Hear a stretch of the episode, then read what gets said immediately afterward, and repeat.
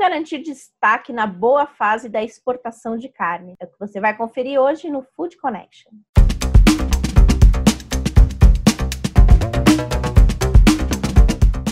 Food Connection no ar, o programa para toda a cadeia de alimentos e bebidas.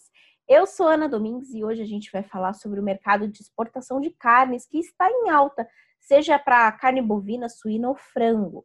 Mas para que a sua empresa possa ter destaque, é importante ficar atento não só nos índices de mercado, mas também em boas práticas e as novas tecnologias que podem te ajudar a ter um diferencial ainda maior nesse mercado de exportação. Mas antes da gente começar o nosso programa, eu queria que você já se inscrevesse no nosso canal, ativasse as notificações para ficar por dentro de tudo que acontece aqui no Food Connection. Se você preferir, também dá para acompanhar os nossos episódios lá nas principais plataformas de podcast.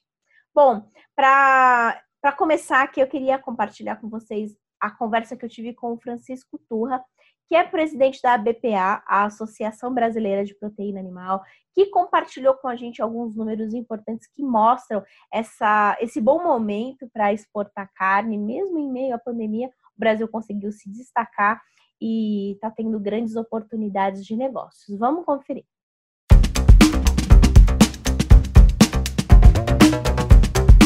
Bom, Francisco, primeiro, muito obrigada por ter topado participar do Food Connection e eu queria já começar te perguntando como que está o cenário de exportação de carnes nesse momento que a gente está vivendo.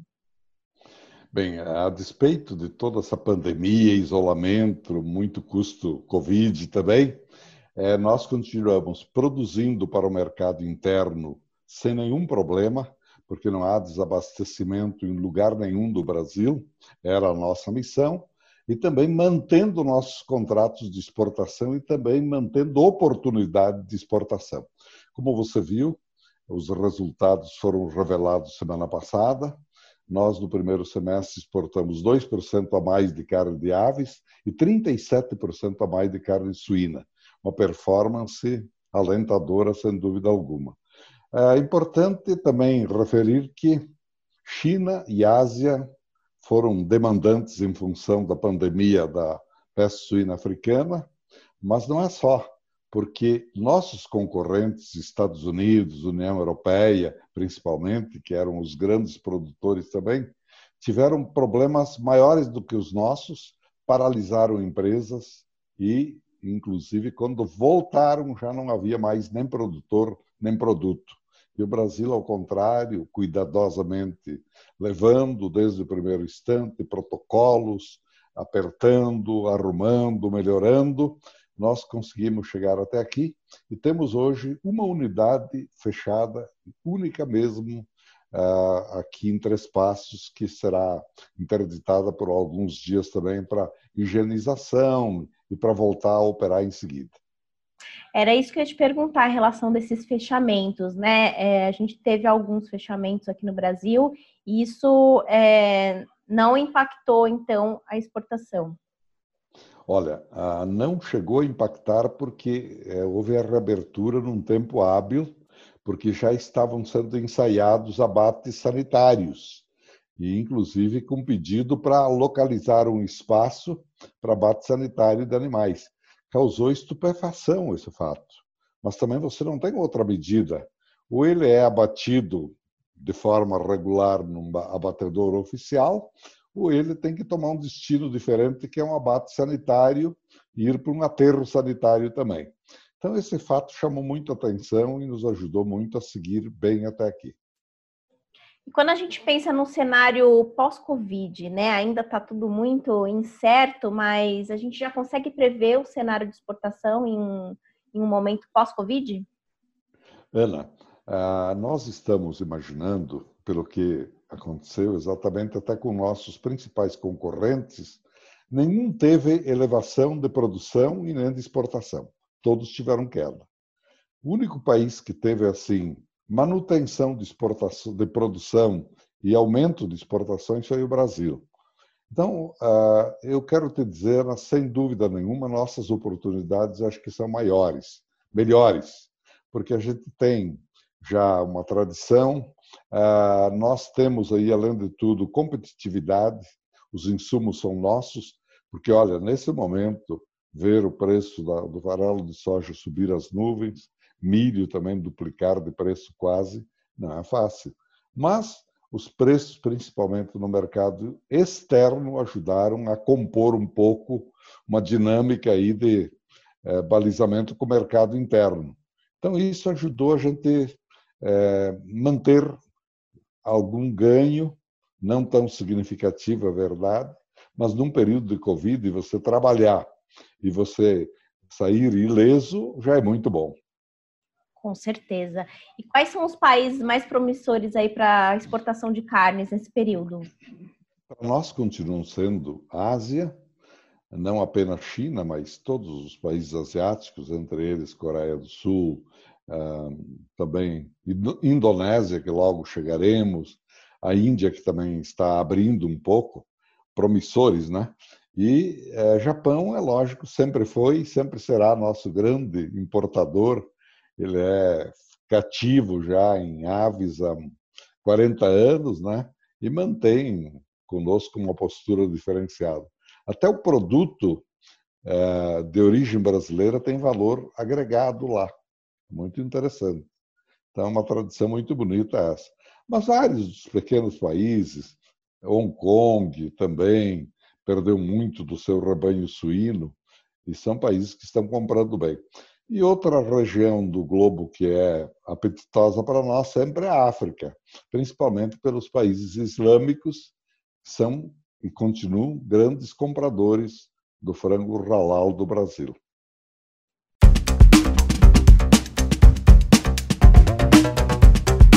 Quem também conversou com a gente foi o Hernani Carvalho da Costa Neto, que é coordenador do Núcleo de Agronegócio da ISPM, trouxe para a gente o cenário da, da China, né, que tem comprado bastante carne suína aqui do Brasil. Contou aí como, por que, que tem, teve esse aumento, né? E ainda trouxe algumas dicas para que a sua empresa possa se destacar ainda mais nesse momento importante para a exportação. Vamos conferir. Primeiro, muito obrigada por ter topado participar do Food Connection. Hoje a gente vai falar um pouco sobre a exportação de carnes. E eu queria que você me falasse um pouco sobre o cenário de exportação de carnes para a China, como que está agora? É, então, bom, primeiro, muito prazer estar é, falando aqui com, com a tua audiência. É sempre, é sempre um prazer é, a gente poder falar sobre uh, agronegócio e a, a, cadeia como um todo, né, até a ponta, e que exportação é algo tão, tão importante de uma maneira geral que o agronegócio tá, traz para o país como um todo. É, o que que o que que nós uh, o que que nós estamos vivendo aí em função uh, da pandemia hoje em termos de exportação de carne, ele ainda é um reflexo, ainda, ainda temos fundamentos que vêm, que começaram, na verdade, antes da pandemia. Tá? Então, se a gente olhar números de, de 2019, tá? a gente observa já que já houve um, um crescimento importante né, no, na, na, venda de, de especialmente suínos e bovinos, né, que abastece esse, esse mercado chinês e que teve uma origem né, principalmente né, em função da, do advento da peste suína africana, foi algo que começou lá em surgiu em 2018, mas que 2019 teve um efeito importante no mercado chinês, porque a, a China é, no caso de, de, de, carne suína, disparado o maior produtor, mas é também o maior consumidor de carne suína. E, e, e, foi algo muito grave lá, se, as estimativas aí que se tem é que teve que haver aí se sacrificar né, mais da quase mais de 40% do rebanho, quase metade do, uh, do rebanho chinês, e isso causou um déficit né, de proteínas uh, que ocasionou da China fazer né, uh, importações né, dos, dos, de onde tiver carne no mundo. É, e, e, esse efeito, isso aconteceu, isso já foi algo que aconteceu no decorrer do ano de, de 2019, já foi, já foi observado. Ah, a, a, os efeitos da peste suína africana, né, eles levaram, eles devem ainda levar, uh, vamos entrar 2021, vamos entrar o, o, o, ano que vem ainda com a China uh, repondo isso com esse déficit a ser administrado. E veja bem, é um déficit que, mesmo com essas importações, ele, ele, ele continua ele continua existindo. Né? E com a pandemia, né, o que aconteceu, especialmente aqui para o uh, Brasil, foi que uh, entramos num outro patamar de câmbio. Tá? E aí, além do estímulo de demanda de mandar para esse mercado, passou a haver um estímulo também de oferta para o produtor nacional. O produtor nacional se tornou mais competitivo e com outro patamar de dólar, né, que a, a, pandemia, toda essa, né, o país vinha numa realidade é, é, econômica é, e, e, e, que mudou completamente, porque agora tem que socorrer a economia e aí o dinheiro no mundo busca porto, porto seguro e aí é, foge daqui o dólar e, e esse outro patamar acaba tornando o produto é, exportado é, com mais capacidade de gerar reais e o produto brasileiro mais competitivo ele tem mais condições de aumentar a sua participação no, no cenário internacional. Tá? Então, a pandemia, ela, ela, aquilo que acontecia já do lado da demanda, ficou mais incentivado ainda é, pela oferta do país ser mais competitivo. E além dessa questão da, do câmbio, é, o que, que mais mudou na dinâmica de exportação? Bom, é, uma, o, o, que a pandemia também trouxe foi um, um aumento na percepção de questões de preocupações sanitárias, né? evidentemente. É que uh, não, não é só aquela preocupação uh, que se tem de ter alimento para todo mundo numa população crescente, que né, o conceito de segurança alimentar, mas a preocupação né, da origem né, desse desse alimento. Né?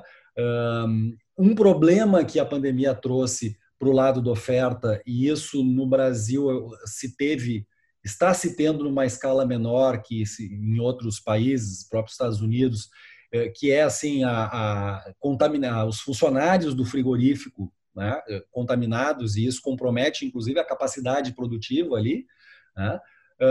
Então isso isso também, né? Isso também é um fator que a pandemia acaba trazendo, mas a percepção né, de conhecer a origem, de ter confiança na origem do alimento e o Brasil poder se posicionar como um país que está que, que é diferenciado em relação a isso, que está adotando as melhores práticas né, à frente de outros fornecedores mundiais, isso é até uma, uma oportunidade que o, que o país pode aproveitar daqui para frente. Né? É claro que um, existe uma complexidade na exportação de carne que é até diferente. O Brasil é um grande exportador de grãos também. Né? E no caso do grão é muito mais fácil exportar. Né? Uh, no caso da carne, é, o, frigorífico precisa ser habilitado para isso. Né? Existe uma complexidade maior, tem que organizar melhor essa cadeia. Né? E muitas vezes, mesmo grandes empresas profissionais organizadas, elas têm, têm dificuldades aí, elas precisam, perdem uma habilitação para um determinado mercado né? e, e, e, precisam estar sempre muito atualizadas e muito vigilantes em relação a isso. Né? Mas o mais importante é que, de uma maneira geral, o país agora, por essa percepção é, de, do mundo, da demanda mundial, é, de alimento, de, de, alimento de qualidade, que se conheça a origem disso, o país tem uma chance de se projetar, então, né, e construir essa imagem de país fornecedor é, desse padrão mundial, num novo patamar que se estabelece a partir da pandemia. Ou seja, uma grande oportunidade para os produtores de carne nesse momento para ganhar ainda mais destaque no exterior, né?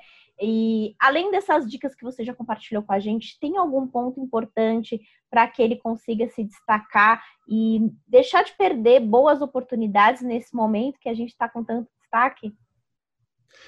É, passa, pela, é, passa pela profissionalização né, do, do, do, do, produtor, da cadeia como um todo. Né? Então, assim, de, de, nada adianta, né, de nada adianta um frigorífico uh, que esteja capacitado, de um frigorífico é, que, que tenha uma habilitação, que tenha uma planta habilitada para exportar, se a cadeia dentro da porteira, né, ele não receber o abastecimento que ele precisa. Né? Então, a, a, a, as cadeias agropecuárias é importante que elas trabalhem de forma, de forma integrada né? e voltadas para esse mercado, para esse consumo final.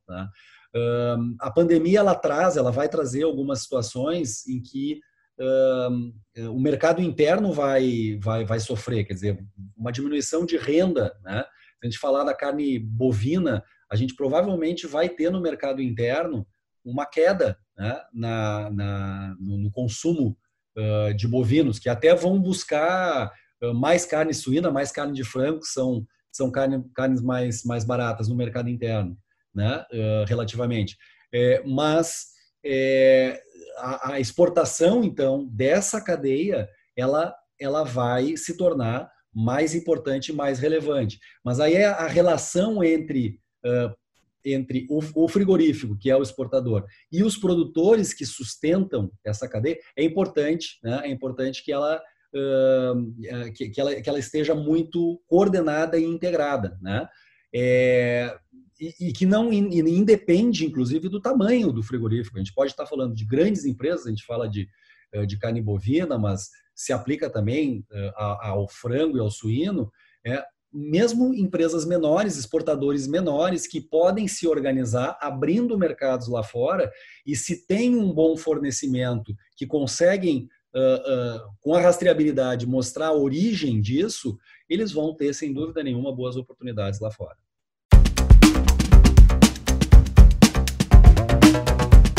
Aí, curtiu o episódio de hoje? Bom, espero que as informações trazidas aqui tenham te ajudado, tenham te inspirado de alguma forma. Se você curtiu, já dá aquele like no nosso vídeo e compartilha com quem você acha que também tem interesse nesse tema. Nosso programa vai ficando por aqui, mas amanhã eu volto com muito mais informações. Até logo!